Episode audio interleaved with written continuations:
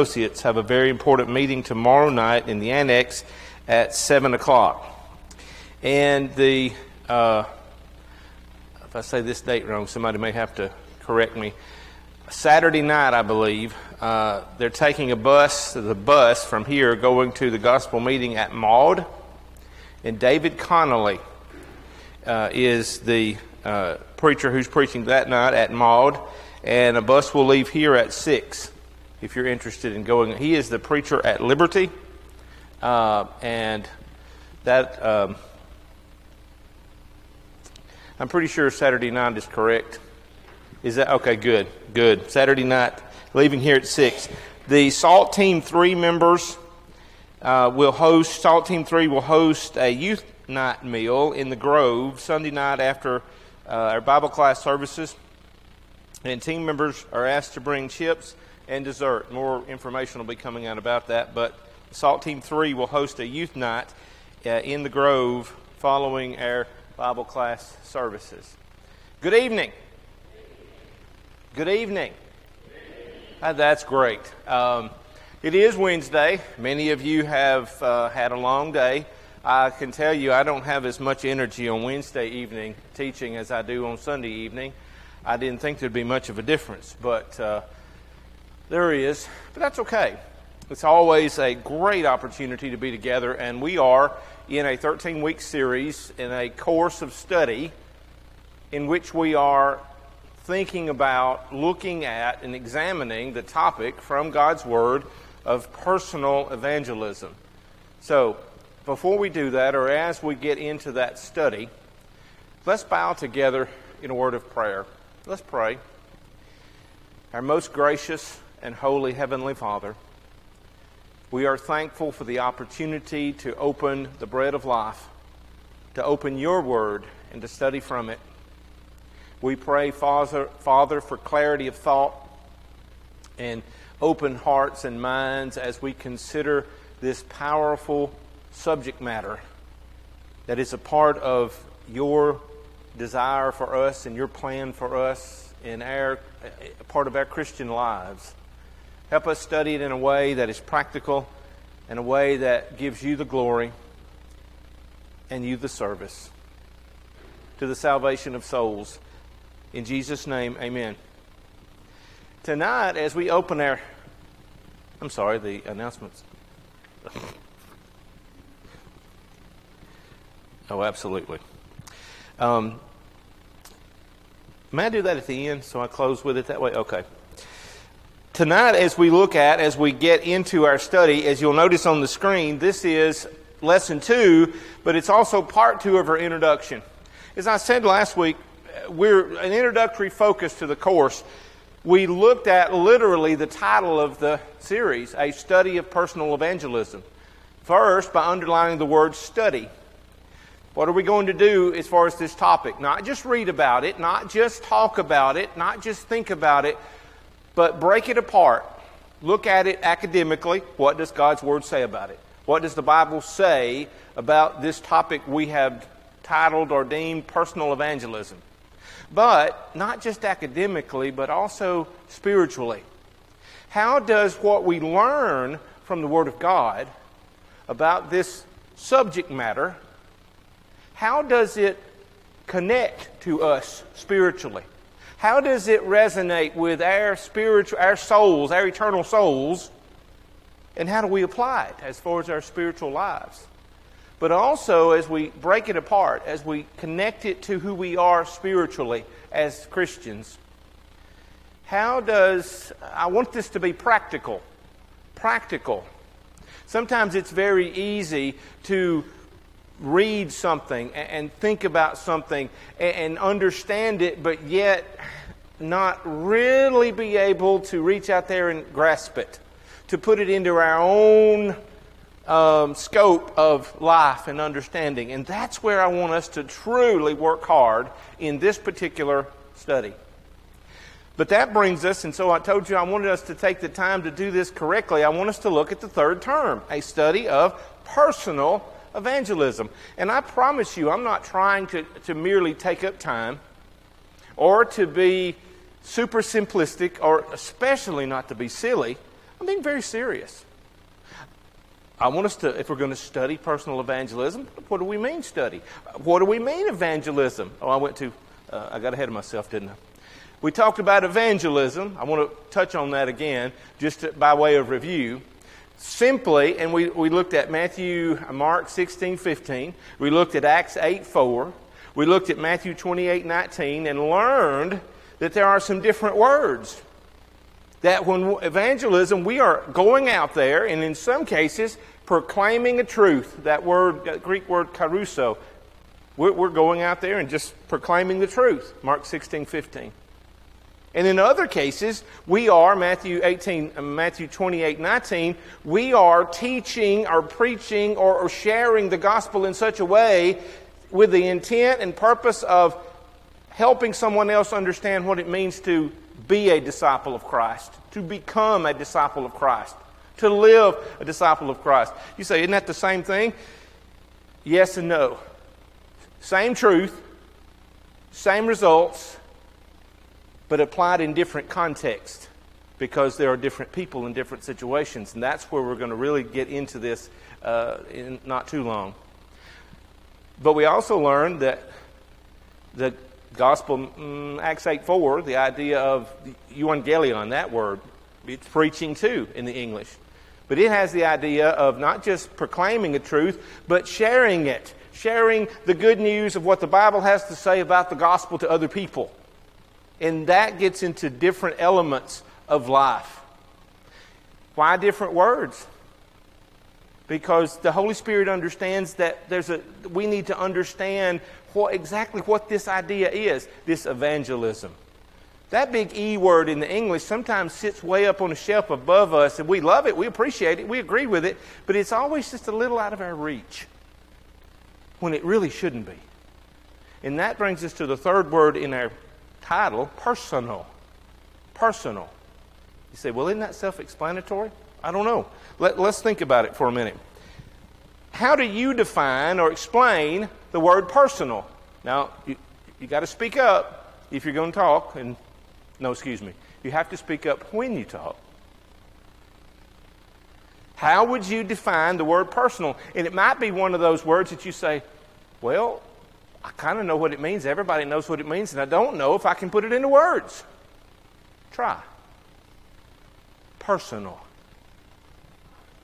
Oh, applying to me. Okay. Anybody else? That That's pretty spot on, personal. The word personal, if you looked it up in the dictionary, I want you to listen to this. I meant to put it on the screen. Of affecti- affecting or belonging to a particular person rather than to someone else. Now listen to that. Listen to what it says, because the ramifications or, or the applications are going to be very specific. Of affecting or belonging to a particular person rather than somebody else. So if it is a personal situation for that moment, while there may be applications of the principle and of the truth to all the other people besides me, if it is a personal application at that very moment, the light is shining only on one individual, me. And whatever it is, is resting in front of, in the hands of, in the scope of, in the life of me. That's personal. Hmm. Okay. Now, what are some ideas or some understandings that you associate with the word personal? Okay, here's one very simple. Uh, not meant to be sarcastic, but if we're being, and some, because sometimes we use what I'm about to say being sarcastic, but I don't mean that. If we say to someone, or if it is a reality with someone, that something is a personal problem to an individual, it's yours. Do we sometimes, though, try to blame other people with those things that are actually personal problems of ours? We do. But in the end, that fails because personal means, as Grandma used to say, it comes home to... Who said that? Who said roost? That's right. It comes home to roost, because that means at the end of the day, it's mine and mine alone by virtue of the fact it's personal. Dale, if I said, okay, Dale, tonight It is your personal responsibility to make sure these two doors are locked. Who do I expect to lock the doors? Okay, nobody else, because that's his personal responsibility. Now, if you get that, you're saying, man, you're being awfully simplistic. You don't think we're dumb, do you? Of course I don't think you're dumb. But I want to make sure that I don't miss the fact that if I'm going to call this thing personal evangelism, and if I'm going to understand that principle from Scripture, then the idea of personal means, as the old saying goes, I guess the buck stops here. Personal means there, the consideration is mine. Whatever it is, there are, well, I don't want to get ahead of myself.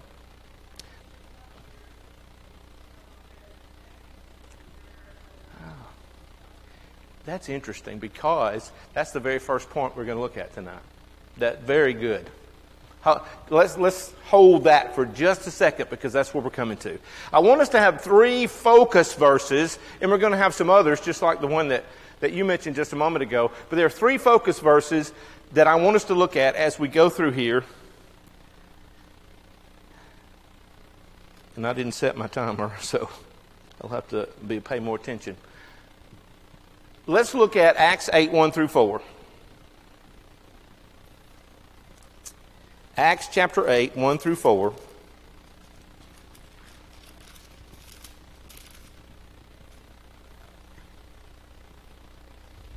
Okay, somebody read that for me. Really loud. Go ahead, sir, please.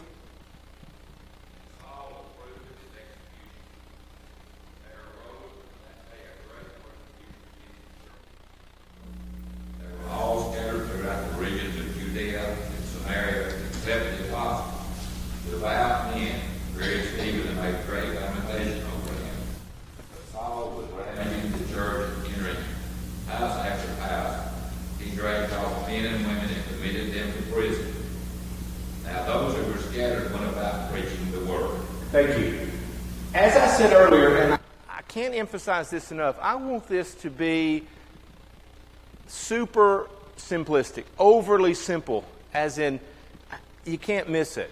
So when I look at this, if I said, okay, and I'm not trying to, to make this an English class, but the word th- those, those who were scattered abroad, verse four, well, first of all, who are those? Who's the antecedent of those? Christians. How do you know that? The word's Christian's not up there. Ah, your persecution against the church. He made havoc, or he ravaged the church. Acts twenty and verse seven, and the disciples were called Christians first at Antioch. Christians are those who are in the church.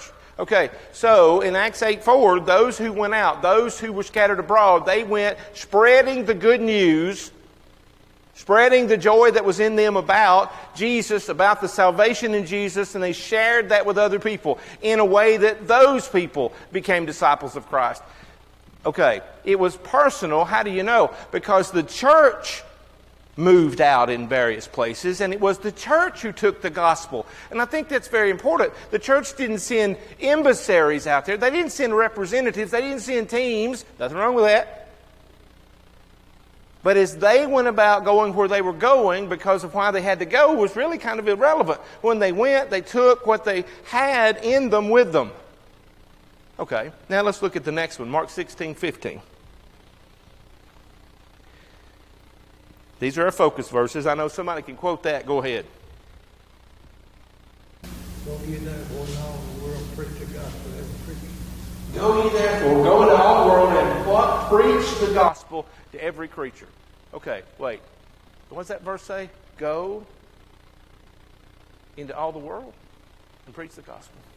Okay, that is a, are y'all ready? I want you to explain, explain this statement. I want one of you to volunteer and even stand up if you want to and explain this statement. Jeremy's smiling, so he may want to do that, because I know Jeremy was, probably shouldn't tell you this, but Jeremy was in my eighth grade English class. I beg your pardon. Uh, he was. But, uh, Jeremy, that verse in the English, Greek as well, but in the English, is written in, uh, there it is an imperative sentence written in the second person point of view. Okay, now, and you say, why does that even matter?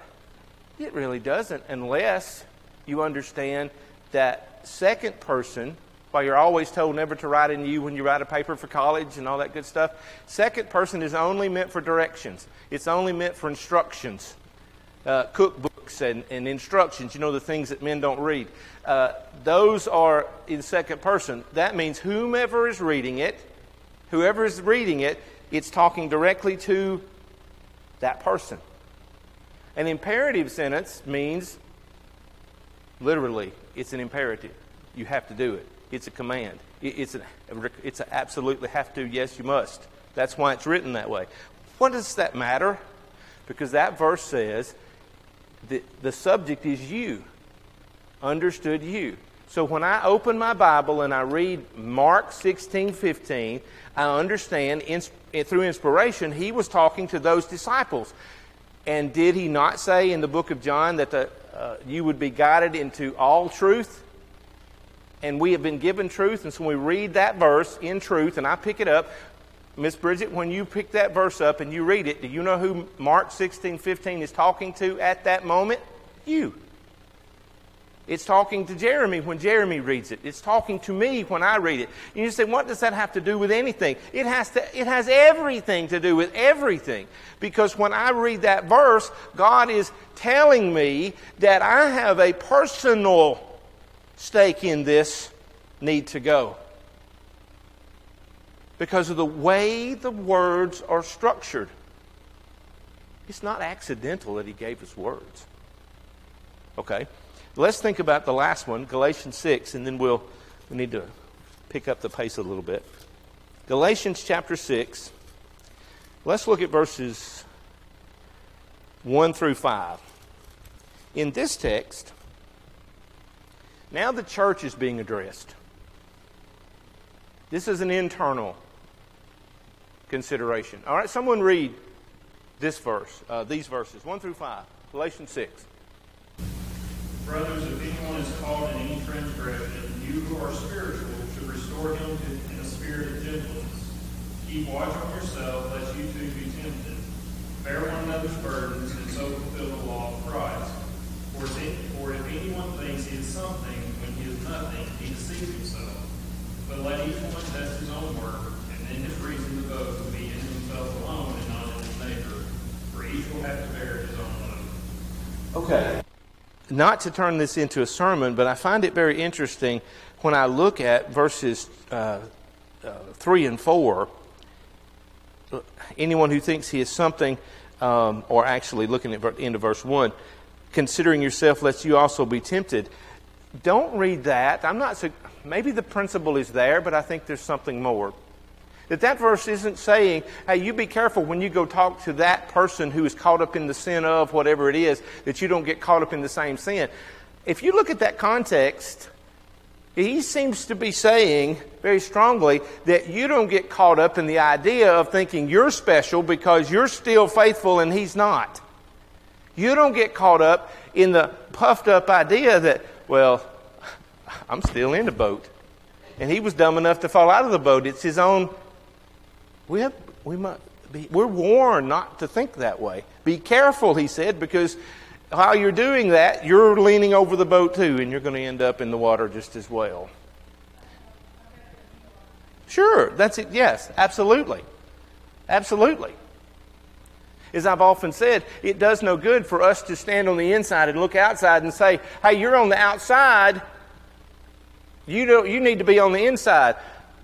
I guarantee you they know that. Or they used to know it. Uh, there's something else. He said, you who are spiritual, restore such a one in a spirit of meekness. So the personal thing is, the, the, the focus verse here, and then I want us to get into a little deeper thought here, is that, and I want to use an analogy. I use the boat. I heard an old preacher one time say that uh, this verse is boiled down to a very simple understanding. If you're in a boat with someone else and that someone falls out of the boat, don't stand there and look at them until they drown. Do what you can do to get them back in the boat. So the question is, or the idea is, if here we are in this whole structure right here is a boat, and one of us falls out of the boat into the raging storm and is in danger of drowning, is it our responsibility to call somebody else to come get them? Yeah. So in other words, if you're still in the boat, you have a vested interest of responsibility in doing something for that one who is not in the boat. Does that make sense? Okay. So with those three verses in mind, I want us to look at um, uh, some quick understandings here about this concept, this personal evangelism. Number one, personal evangelism is a personal consideration.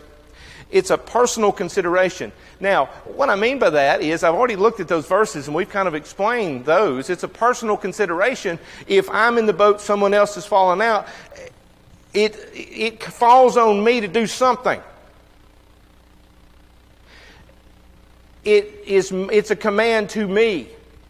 If I am a member of the Lord's church, there has to be... No, excuse me, let me rephrase. There is a place in my spiritual life where God expects me to do something that falls under the category of sharing Christ with somebody else. Now, with that thought, though, you mentioned something. You understood the idea of personal. Okay, personal consideration. Think about Second Corinthians five and verse ten, which is the verse you alluded to a moment ago. For we must all appear before the judgment seat of Christ, that everyone, that each one may receive the things done in the body according to what he has done or he or she has done, whether good or bad, whether good or evil. That's judgment, right? Okay, at judgment, when I am being judged, whose life is under consideration? Yours. Whose works, deeds, behaviors, good or bad? It's yours. That's the personal consideration of it. Personal evangelism is a personal consideration. When I go to Acts five, now, we won't read that for time's sake, but Ananias and Sapphira, yes, let's read it. Acts five, because there's one particular thing I wanted you to see.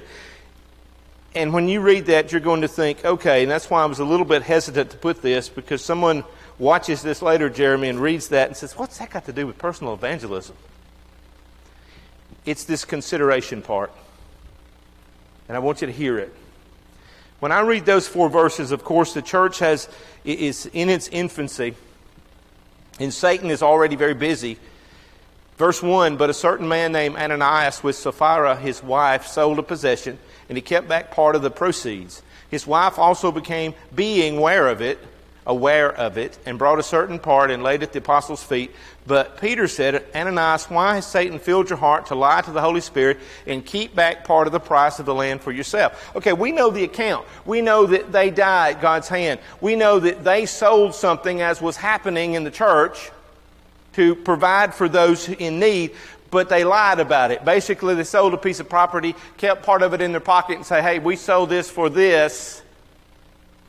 So it was for their own glory and not God's. But what's that got to do with personal evangelism? Look at the, fir- the next verse. It's this next phrase. Look what Peter said to Ananias. While it remained, was it not your own? And after it was sold, was it not in your own control? Why have you conceived this thing in your heart? Okay. It was a personal consideration. Ananias had the choice to sell the land or not sell the land. He had the choice to give part of the money or give all the money. It was up to him. It didn't matter. That wasn't where he erred. He erred in his pride and his lie. Okay. Personal evangelism is a personal consideration. I have to understand God expects of me. He has commanded me. I am a part of the church. Therefore, I cannot decide not to. It's in my control how I go out or how I teach or how I share Christ or how I function as a personal teacher of truth, however I do that. That's in my control. But when I pretend that I am when I'm really not, when I pretend that I am whole in my service, when I am leaving out parts of what God has asked of me and respected of me, I better be careful. It's a personal consideration. But number two, it's a personal command. Now, this one doesn't need much. These are pretty quick. It's a personal command because Mark sixteen fifteen, it's in second person. When I look at it, he's talking to me. In fact, when a preacher reads that or I read that, everybody in the room falls under the understanding that we must be those who are, Matthew eight twenty-eight nineteen, we are going out and teaching others in a way that they will eventually become disciples. Okay. It's a it's a personal command. It wasn't a suggestion in Acts six, um, excuse me, Galatians six, that when someone falls away from the Lord, it's a good idea that somebody, surely somebody's got the time to go and reach out to them and try to restore. No, that's not how that passage is worded. He said, if a brother is overtaken in a fault, and by the way, that word overtaken um, has the idea of being caught in a web, caught in a snare, caught in such a way that they have lost their own footing. So the understanding is, is that the context of that passage, uh, Dale, you're going to have to say to stop preaching because that's what I'm going to start doing in a minute. When you look at that verse, the idea of overtaking in a fault, it's not the idea. I can remember well uh, my mom saying, don't go out of the yard. And I understood I better not go out of the yard.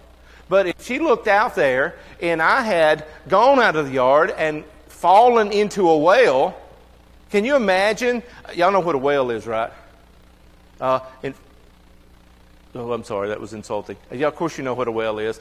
Um, I believe God made sure had a plan for me because I was hunting when I was fourteen and went farther than I was supposed to. I'll always remember this. And was in the middle of the woods. No house evident for miles. And I heard the board crack when I stepped on it on my right foot, and it went down. And as I went down, I put weight on my left foot, and it cracked. And I went down and sat on a board in the middle, and it didn't crack. And I heard the pieces of the board hit way down in the water. Nobody had any idea where I would where I would have been. So I'm very fortunate and very blessed, uh, I would say. But can you imagine if I had fallen in that whale, and eventually my father and my mother found me and shined, shined the flashlight and said, well, that was pretty dumb. You really need to get out of that whale because you're going to freeze to death. Man, you think he'd know better than that. Let's go back to the house. Does, is that as dumb as that sounded? Yeah, Jonathan's laughing because it really is that dumb, isn't it? But can you imagine doing that? But are we not guilty of sometimes doing that to people who have... That verse says they are overtaken. They're caught. They're not just out there and you say, well, that's dumb. You need to come back.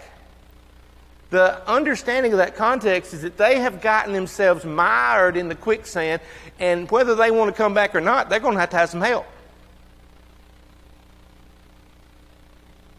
Their need is also connected, not just their need to repent and come home, but their need to have some help to do that, because that's what that verse is about.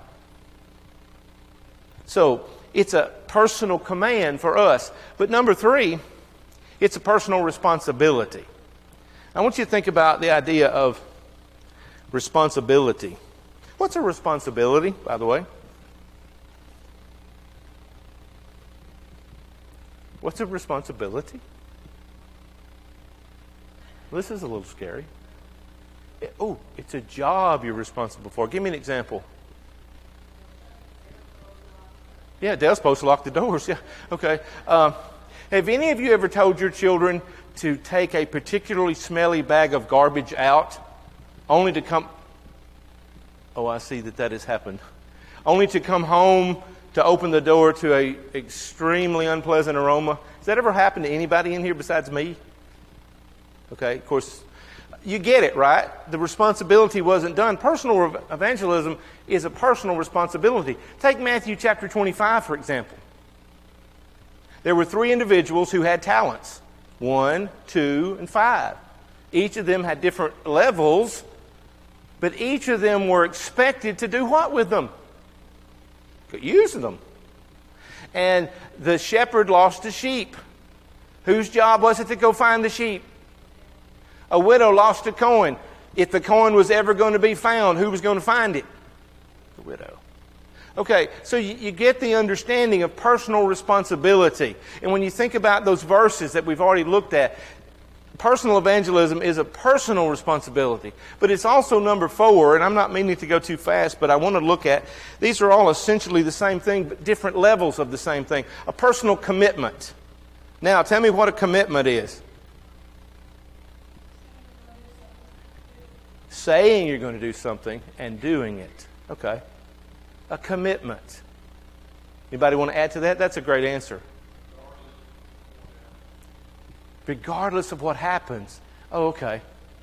Um, it, for some reason, I don't know why I had this memory, but I enjoyed, I ended up loving the sport football and glad I got to play and played when I was in high school. Um, but I remember very well as a freshman, after a particularly rough practice, I was done. My mother did not want me to play football. And here's an interesting, my mother begged me not to, but I played. And that same mother said to me, "No, sir, you're not quitting." Jonathan knows my mother. Uh, you're not quitting because you made a commitment. Now, if you want to quit when the season's over, that'd be great. I'd love for you to do that because I don't want you to play anyway. But for now, you're going to put the suit back on and do what you committed to doing. And that seems like a little thing, but that foundation seems to have followed me. Commitment.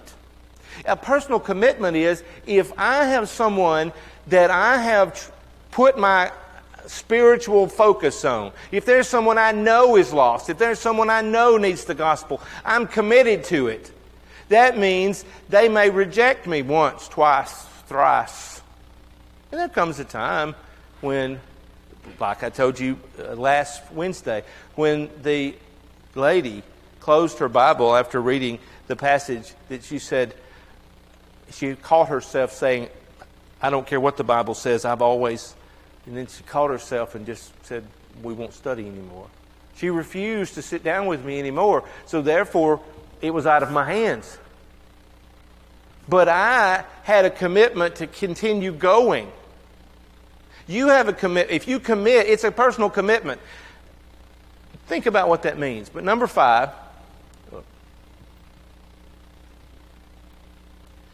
Oh, wait a minute. I want to look at this. Look at Matthew chapter nine.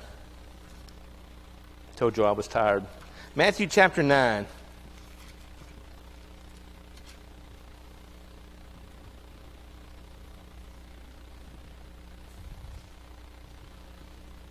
And let's look at verses thirty-six. We're good on time. thirty-six through thirty-eight. Would someone read that? Matthew nine, thirty-six through thirty-eight. "But when he saw the multitudes, he was moved with compassion for them, because they were weary and scattered like sheep, having no shepherd. Then he said to his disciples, 'The harvest truly is plentiful, but the laborers are few. Therefore, pray the Lord of the harvest to send out laborers into his harvest.'" I would live to see a time in our country, in our society, where employers were begging for employees and can't find them. I remember a time when folks were begging for work and couldn't find it. And I'm not about to launch into some political tirade. I'm certainly not. But if you think about that, the idea, I actually graduated with a fellow, and you think I'm going to, that I'm making this up, but I promise you I'm not. He ran a body shop, a body and fender shop, and he did quite well for himself and still does quite well for himself. But I remember my wife said, "Hey, look at what he's put on Facebook. Look what, he put an advertisement out that said, 'If you are not willing to get up at early in the morning and come and stay all day, don't come and apply.'" And then he went ahead to say, y'all ready for this? He said, mothers, please do not call me asking for your son a job. If he wants a job, he needs to get up and put his clothes on and come down here and ask me for a job. Because what he was finding is, Mama wanted him to work because she wanted him out of the house. Uh, but he didn't stay long. Why? He didn't want to work. He wasn't committed. The idea, when he said the laborers are few, pray that the Lord of harvest will send laborers into the harvest. A laborer is not a laborer unless that laborer is willing to go all the way to the end of the road. That makes me think of the time when my, my grandfather, I loved him dearly, and he he taught us. Um, I can remember filling up the back of a pickup truck with watermelons and giving them away. Uh, um, guess who hoed most of the watermelons? Uh, I remember him conning me and my brother into, and I say conning very lightly.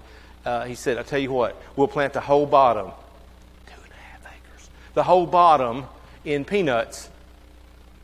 And you guys, when we, we when we get through, what we have left over, y'all can sell them and make money. You laughing because, yeah. We worked ourselves silly. Do you know how much work's in peanuts? No. Yeah. I don't know that I could have held how much profit we made in my hand when it was all said and done, when you put all the labor together. But I learned, so I remember him saying, go all the way to the end of the row hoeing. And not just the short ones either. Because you have to be committed. You have to do it all. In Matthew fifteen four and verse eight, uh, I mean, verse four and verse eight, think about that shepherd again. Where'd that shepherd go to get that lost sheep? Come on, think about it. Where'd he go? Didn't matter where he had to go. He went into the wilderness and he looked until he found it. What'd the widow do? Where'd she look for the coin? That's right. Do you hear the commitment in that? The commitment in that. How many people would have looked for that coin for five minutes and if it didn't show up, it's gone? But I understand. Um, how many? Okay, that's commitment. Number five, personal evangelism involves a personal attitude. Personal attitude and a personal application. I, I go back to the understanding that you read just a moment ago, that when Jesus said he was moved with compassion because they were weary and scattered like sheep without a shepherd. Jesus did not say, send me laborers, or send laborers, Lord, pray for laborers, until he recognized, until we recognized how horrible it is for a soul to be lost, and that's another lesson, a whole lesson, until we are moved with the compassion of a lost soul, then it's going to be hard to really become committed to this personal evangelism. An attitude. Um, again, that Galatians five I think about. If we do not look out there and and feel compassion for that person who is lost, it's going to be hard for us to ever really do what it takes. Because have you ever tried, just real quick, and then we need to move on. Have you ever tried to save a drowning person? Have you ever tried to get somebody in a boat who'd fallen out of a boat? No, I've done that. I have taken teenagers uh, on canoe trips before, and I won't take the time to tell those stories, but I've been on those canoe trips, uh, and I finally got, after the first or second trip, I just jumped in the water to begin with, because what's the point? I knew I was going to be wet before it was over. Uh, but more than once, I have rescued. You know, teenagers are very big and brassy bold until they go upside down in water and get washed up against rocks. And they're no longer brave, and they're hanging onto the rock, calling your name. And so you have to get that canoe, and you have to get them, and you have to figure out how to get that canoe over and the water out of it, and them out. You have first you have to get them to turn oh, loose of the rock, because literally I thought we were going to have to call search and rescue on one occasion because I had a young lady sitting on a rock about four miles down Bear Creek in the middle of nowhere, and she said, I'm not moving. I'm not getting off this rock. I'm not getting in that water, and I'm not getting in that boat. I said, well, listen, uh, it's about twelve miles back to town, and the only way there is in this boat. I'm not moving. So sometimes it, it, it takes some effort, I think is the, the point I'm trying to make. It, it, it takes, uh, you have to want to help that person. Okay, let's look at, this thing is sensitive. Um, Mark fifteen, Mark five and verse nineteen. And I want to do this one real quick. I go back to, to Luke fifteen again. Um, while you're turning to Mark five and verse nineteen. In Luke fifteen, that go back to that shepherd. Back to that shepherd who went out after that lost sheep. Think about all the way down at the end of the passage, that father whose son left, who always was watching. And you think about that widow who lost that coin. Why did she look so diligently for that coin? Why did that shepherd go and go to the end, wherever he had to, to find that sheep, and then put it on his shoulders, by the way? And why did that father always look down the road which his son had taken in leaving? What was the reason? Never gave up hope, love, recognized the value, right? Had a love for and a need for, uh, understood the value of. And that's an understanding that the reason why there's joy in heaven over sinners who repent is the same reason that the widow sought the coin and the shepherd sought the sheep, the lost sheep, and why the father longed for the son to return and looked down the road for his return, because they loved, because they understood the value. That's why there's joy, because when something of great value is lost and then found, that's an attitude of personal evangelism. I apply that to my approach. I can't approach teaching somebody who's lost the idea of, I'm found, you're lost, I'm saved, you're not, I'm up here, you're not, let me show you how to get there. You're not selling a used car. You're seeking the salvation of one of God's souls. That's a, a, an attitude. This is just a, a quick overview. But number six, there's two more. Personal evangelism involves personal possibilities. And by the way, I didn't read Matthew five nineteen. I want to read that because it's going to apply here too. Okay? Somebody read Matthew five nineteen, please.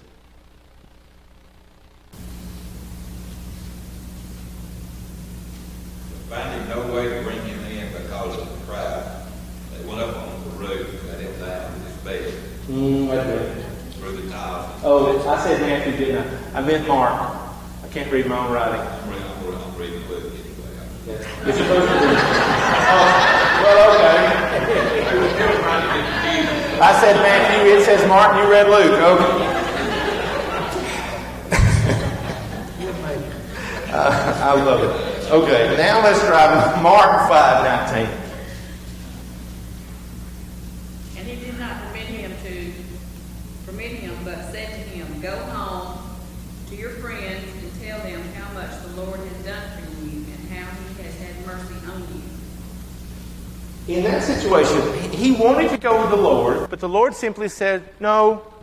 And we hear the word no. We hear the re- there was no rejection there. There was a reason that Christ sent him home. I don't know all of it. I know part of it.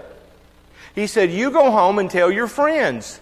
Now, I'll tell you my opinion. My opinion is, it's the Lord who knows the hearts of all men, knew that there were souls within that circle of friends that were ready to be taught. That's just an opinion. But he said, go home and tell your friends what things the Lord has done for you. I want to suggest to you that personal evangelism involves personal possibilities and opportunities that are unique only to you. They're unique only to you. You know, I find it interesting that in Acts eight, and I, I want to, I got to go fast here, but in Acts eight, when it said they went everywhere preaching, that's euangelion, that's spreading the good news. Now, but you go down further, Philip went down to Samaria and he preached the gospel. That's the Greek word caruso. He proclaimed it um, formally. But then you go further, Philip, same man, got into a chariot with a man from Ethiopia, and it said he began at the same creature, uh, same scripture, thank you, and preached. But this time the Greek word is euangelion. Why is the Holy Spirit using different words to confuse us? No. To show us the different applications and the different situations in which we will be able to teach other people about Christ. So we need to be t- tuned into that. We need to think about that. But very quickly, and I want to do one last, is that personal evangelism involves personal risk and sacrifices. I did that one last, but I want us to make sure we understand that. And this maybe is why sometimes we fear, if we fear. All right. When I go to James five nineteen and twenty, he said, if one of you, he says, brethren,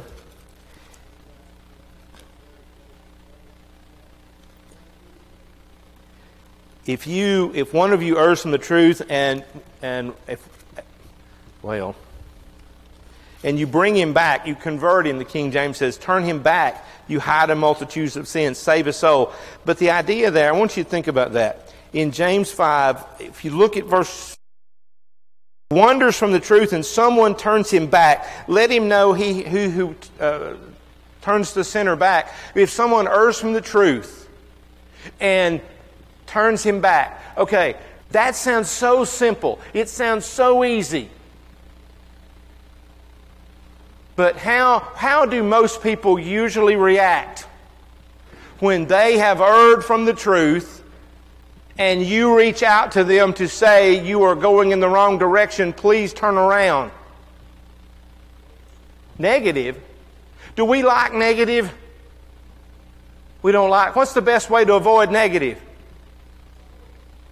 To avoid it. Okay? And then one last verse in Jude one, twenty-two and twenty-three.